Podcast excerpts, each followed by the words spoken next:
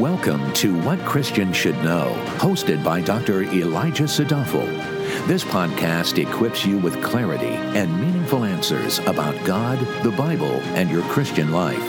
Now, here's Dr. Sadafel. In Mortification of Sin, John Owen famously wrote, quote, Be killing sin, or sin will be killing you. End quote. Owen's piercing language touched upon a very important spiritual reality that biblical Christianity is a good fight, and those who refuse to take up arms will be conquered. Hence, all true Christians will actively be striving to mortify sin because every true Christian goes through a process called sanctification. Sanctification means becoming holy or becoming more like Christ.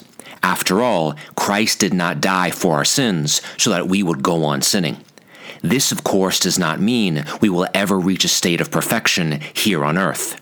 It can, in fact, frustrate many Christians if they mistakenly believe a perfect, sinless creation will be realized now as opposed to the not yet future. Becoming like Christ does mean that God has called his own to be holy and to strive for holiness, for he is holy. 1 Peter 1:16, Hebrews 13 1 6. Our hope is that God is 100% for our sanctification because, as it says in 1 Thessalonians 4 3, for this is the will of God, your sanctification. Our justification, or being declared righteous, is once and for all. Our justification means once you are saved, you're always saved. But our sanctification is a process that continues through life. Yes, sometimes that process is stalled and sometimes we may backslide, but overall, the trend is toward Jesus. When spiritual children, we are spiritually immature, our sensitivity to sin is low, and we are generally unable to see our sinful nature for what it really is. An immature person uses things like denial and self deception to tell themselves, I'm okay where I am and don't need to strive for anything. This is the person who is not active in killing sin. Still, for his own, God will allow such pitiful defense mechanisms until we begin to seek him. It is then that God helps us to come to terms with the depths of our own sinful corruption and open our eyes to ourselves in ways that will not crush us. It is only by God's grace that any person changes, and the good news is that with God, change is possible. Everyone that God saves, he also sanctifies and transforms away from self worship and toward God worship as an increasingly steady disposition of the heart. The Christian, therefore, does not kill sin for sin's sake. Instead, with a focus on Christ and through the process of sanctification, their sinful nature has less and less dominion over them. The chains of sin progressively become more loose. John Owen once compared indwelling sin to a river. Only if the springs and fountains of the river are dried up can the river be controlled and restrained. But if the springs and fountains remain open, the current is still fed.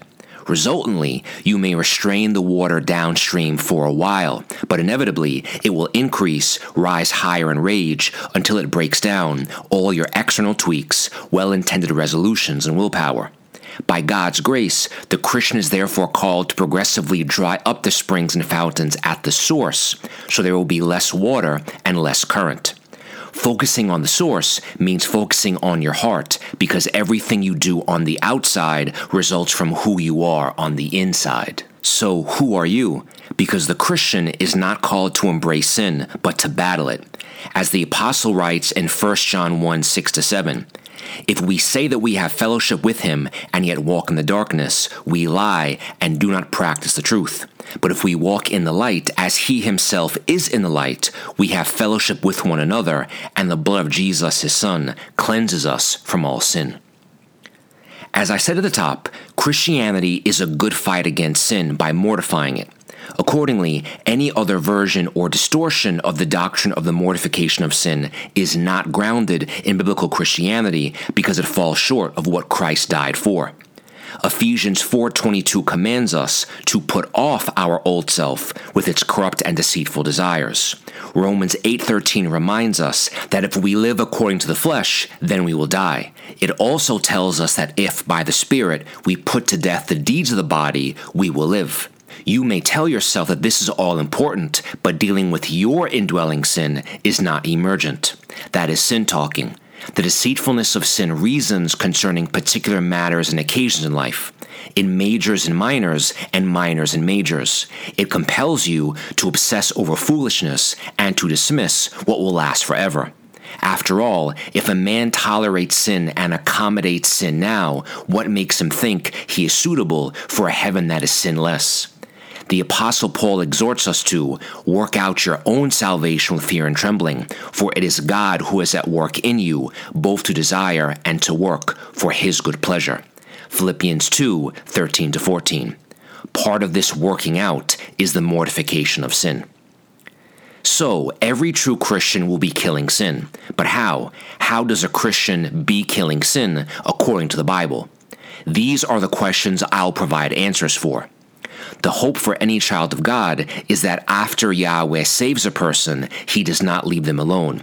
He stays with them and perseveres them until the end. Some of the wonderful treasures the Lord has provided for our sanctification are the promises of God the Holy Spirit works through the divine promises and cooperatively enables and empowers a person to mortify sin. This is the most important part of this lesson. A crucial key to a believer's sanctification are the promises of God. Again, a crucial key to a believer's sanctification are the promises of God. The power of the promises are made manifest when a Christian trusts the promise maker, God, who has sent the Holy Spirit, who will work in and on us to fulfill those promises, making us more like Jesus. The results of this transformation are numerous. One is the mortification of sin. I will unpack this idea more fully in a moment when we get to 2 Peter 1 4. But let's start our exposition at verse 1. So 2 Peter chapter 1 verses 1 to 4 says, Simon Peter, a bondservant and apostle of Jesus Christ, to those who have received a faith of the same kind as ours, by the righteousness of our God and Savior, Jesus Christ. Grace and peace be multiplied to you in the knowledge of God and of Jesus our Lord. For his divine power has granted to us everything pertaining to life and godliness, through the true knowledge of him who called us by his own glory and excellence. Through these, he has granted to us his precious and magnificent promises, so that by them you may become partakers of the divine nature, having escaped the corruption that is in the world on account of lust. The first thing Peter says in verse 1 is, To those who have received a faith of the same kind as ours. There is only one type of genuine faith in the Bible, and that faith is always qualified as trusting in God. So, Peter is talking to people who are saved. All those who are born again have faith of the same quality, although the quantity can vary.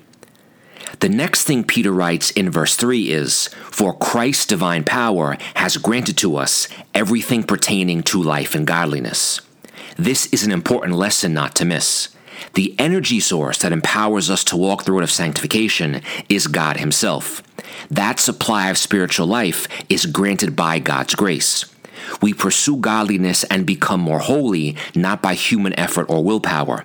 That would be a religion of works that requires no faith. Those who have faith in Christ are consequently tapped into God's divine power, and His power is what enables us to act and move forward.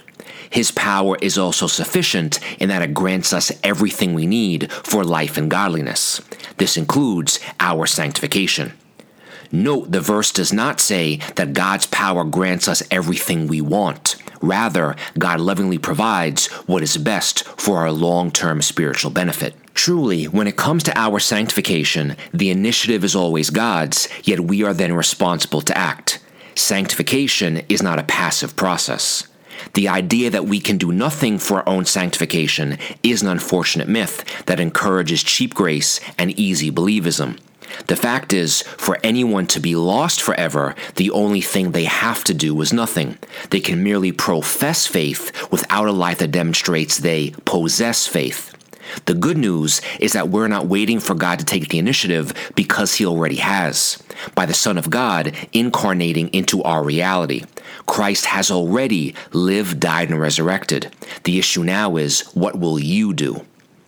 Again, 2 Peter 1 3 says, For Christ's divine power has granted to us everything pertaining to life and godliness. Now you and me asking yourself, what is the means or the instrument by which God graces power? And the answer is the knowledge of Christ.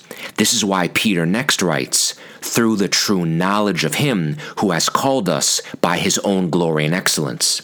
Knowledge of God and of Jesus are connected because God is known savingly only in and through Jesus Christ. No hidden, secret knowledge is necessary. If we know Christ, then we know God, then we know how to live. Now, what does Peter say next in verse 4? He emphasizes the power of the promises. 2 Peter 1 4 says, through these, he has granted to us his precious and magnificent promises, so that by them you may become partakers of the divine nature, having escaped the corruption that is in the world on account of lust. When Peter says through these, he's talking about all the excellencies of God already mentioned, such as through his grace, through the salvation of his Son, and through his gifted knowledge. So through God's excellence, He has granted us what? His precious and magnificent promises. And why are the promises of God so important? Peter says, so that by them you may become partakers of the divine nature, having escaped the corruption that is in the world on account of lust. A critically important lesson the text teaches us here is that by the promises of God, we become more like Christ, sanctification, and escape the corruption of sin, mortification. This is the magnificent power of the promises of God. God has provided them to us so that we will know them and then trust He will make good on His promises. The Holy Spirit, who indwells all believers, is the divine agent that then uses those promises as a means to conform us to the image of Christ to a greater and greater degree. In other words, the power of the promises is that they are the instruments that make us more like Jesus. Of course, becoming a partaker of the divine nature does not mean becoming divine, because every creature will forever remain created. I admit we took the long way to get here, but the important point is worth repeating. The power of God's promises is that they are accessible, knowable gifts we can hold onto that transform us to be like Christ.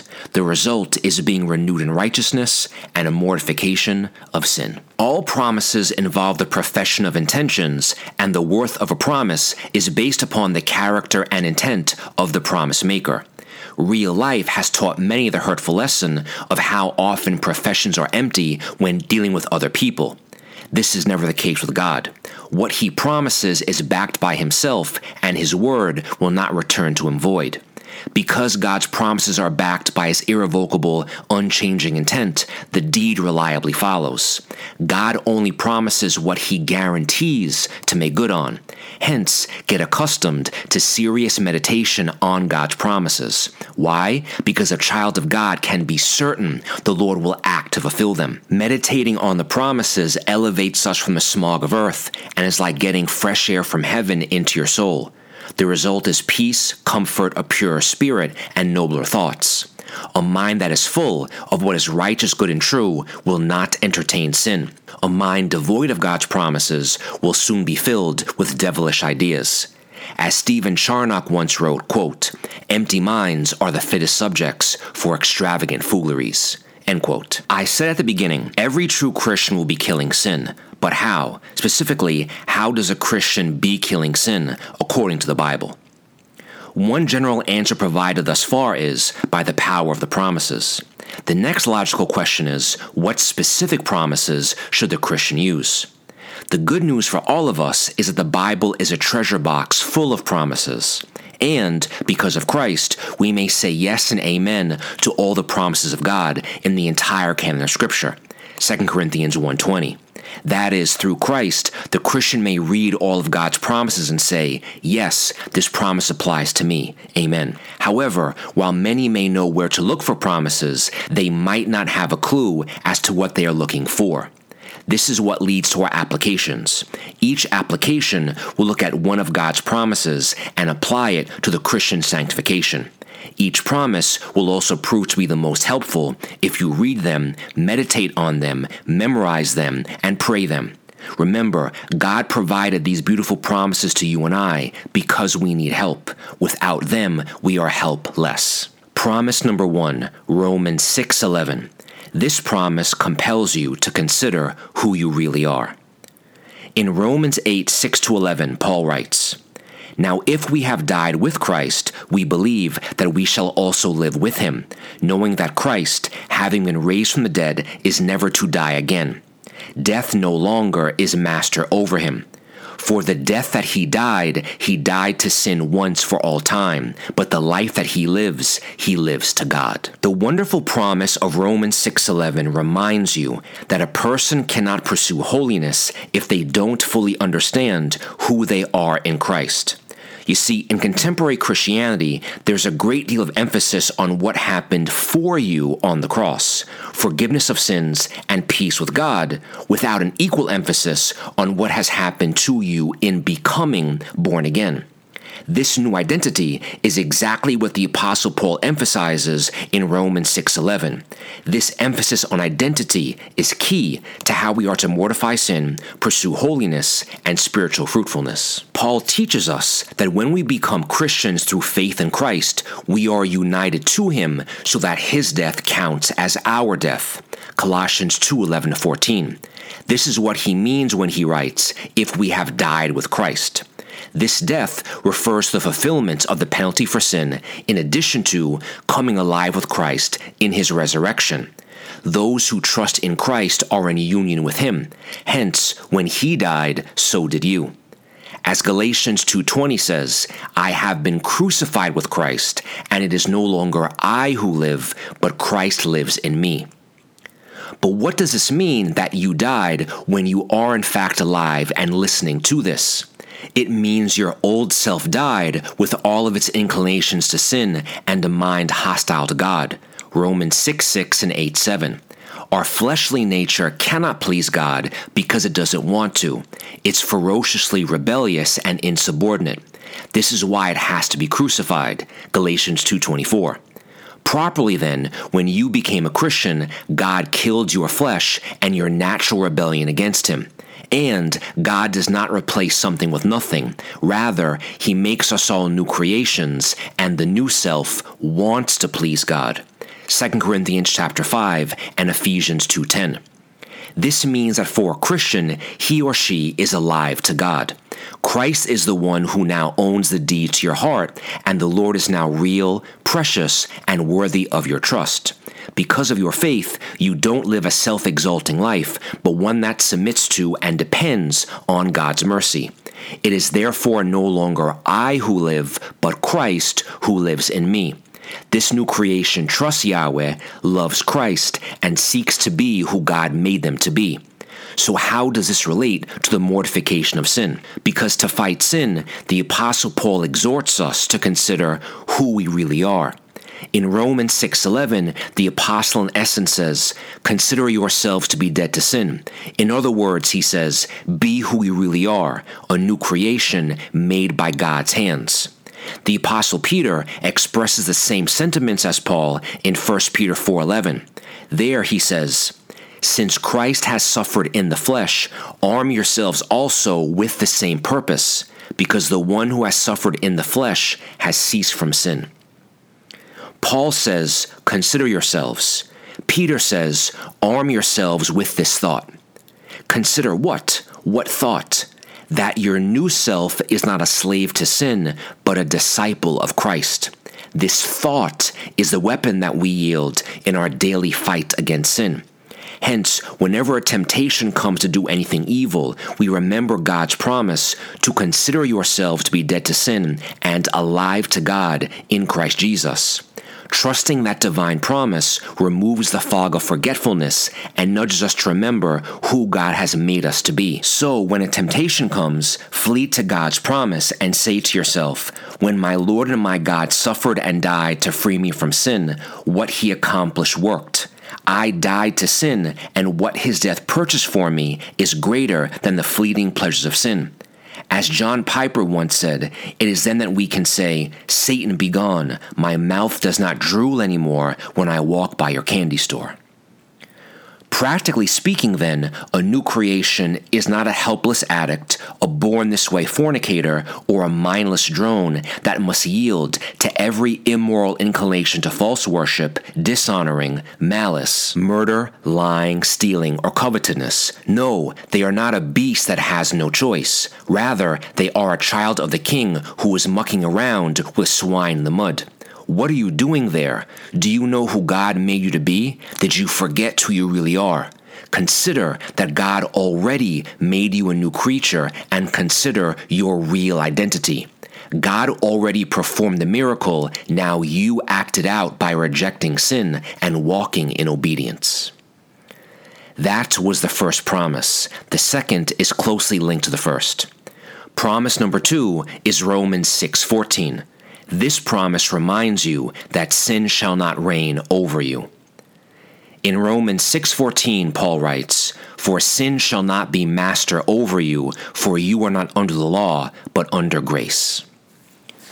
Notice what the apostle does not write here is sin will not exist. Instead, he assumes its continued existence, but its lack of control. That is, the mastering of sin of Romans 6:14 refers to its ability to exercise control over or to dominate. You see, on this side of heaven, every Christian is freed from the penalty of sin because of Christ's atonement on Calvary. We will only be free from the pollution of sin in glory. So, for right now here on earth, sanctification progressively frees us from the power of sin as we mature in Christ. Hence, sanctification begets a mortification of sin, and mortification of sin is possible because every recipient of saving grace is set free so that sin shall not be a master over them. Yes, because of our indwelling sin nature, sin will still have a voice, but it will not be the loudest in the room sin will always attempt to usurp control and convict our will to spite God, but Yahweh has placed a new spirit within every believer. This is where the power of the promises comes from. God promises that sin will not reign because we are under God's grace. This empowers us to walk in obedience to righteousness. Sin will not reign over the Christian because they are indwelt by the Holy Spirit, and greater is He who is in you than He who is in the world. 1 John 4 4. When a Christian begins to fight their indwelling sin, they will certainly find it hard or difficult. After all, the best things in life are worth a fight. The fact that a struggle even exists is a telltale sign of spiritual life. That is, unregenerate people who truly delight in sin are at peace when they are in the darkness. It is only in the presence of light that darkness recedes, but it does not go peacefully. Practically speaking, Romans 14 is a promise to meditate on and pray. Remember, sin shall not be master over you, not because of your resolutions, but because of God's grace. So early in the morning, pray to God and ask him to fulfill the promise of Romans 6:14 in your life. Then later on in the day, when you are tempted, the first thing you ought to do is stop and pray Romans 6:14 again. Don't fight in your own strength, which is doomed to fail. Instead, entreat God for His strength because nothing reigns over omnipotence. That was the second promise. Now we move on to our last promise. Promise number 3, 1 Corinthians 10:13. This promise gives you hope that God is faithful. In 1 Corinthians 10:13, Paul writes, no temptation has overtaken you except something common to mankind, and God is faithful, so he will not allow you to be tempted beyond what you are able, but with the temptation will provide the way of escape also, so that you will be able to endure it. The key phrase in this verse is God is faithful. So, because he is trustworthy, we can trust his promise that there is no temptation beyond what we are able. We can also trust that God is faithful to provide the way of escape also, so that you will be able to endure.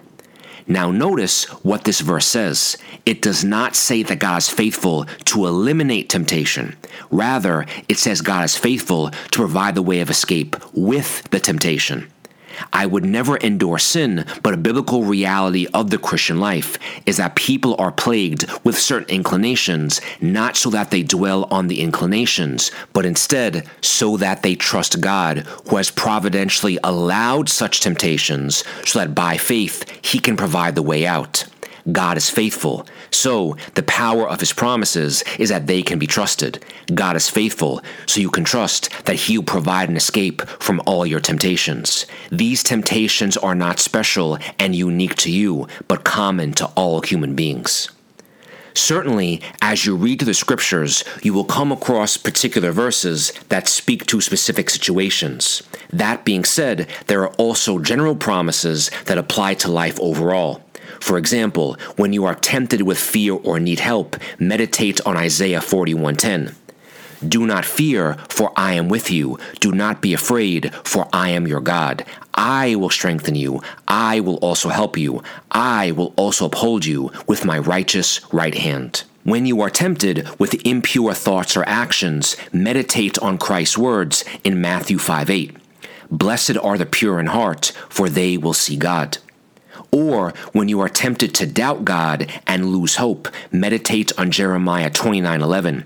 For I know the plans I have for you, declares the Lord, plans for prosperity and not for disaster, to give you a future and a hope. When the Christian begins to fight the good fight against sin, they must always keep a vision of the kingdom of God in their mind. And what is the kingdom of God? The domain where what God wants is done. Accordingly, this is why Jesus teaches his disciples to pray like this in Matthew 6 9 to 10. Our Father who is in heaven, hallowed be your name. Your kingdom come, your will be done on earth as it is in heaven. Consequently, in everything that we do, what we are aiming for is to live fully in the kingdom of God here and now, not just hereafter.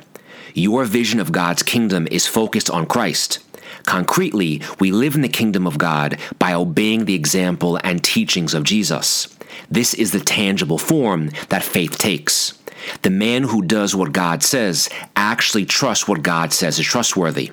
The man who does not do what God says actually thinks God is untrustworthy. Profession without practice means the profession is false. And the idea that you can trust Christ for paradise but have no intention to obey him now is a lie that has led so many astray. Thus, a clear vision of the kingdom leads to a solid intention to obey Christ, which will naturally lead to seeking out and applying the means to that end. Transformation is what happens when our spirit filled heart grows while our fleshly heart dies. On the one hand, everyone knows that the more you sin, the more you are inclined to sin. On the other hand, the same logic also applies for grace. That is, grace is also increased by its exercise. The more men exercise their graces in the duties of obedience, the more it is strengthened and increased. Thus, follow the advice of the psalmist when he writes, I have stored up your word in my heart so that I might not sin against you. Psalm 119:11. You could also paraphrase and be more specific and say, I have stored up God's promises in my heart that I may mortify sin. Consequently, be as frequent in soliciting God for help as much as temptations and wicked thoughts solicit you. As they knock on the door of your mind, knock on heaven's door and plead the promises of God. Read them, meditate on them, and pray them. God will always hear and respond to an earnest request, for His will is your sanctification. Thank you for listening. For more valuable resources, including a bookstore and online Bible study, visit WCSK.org.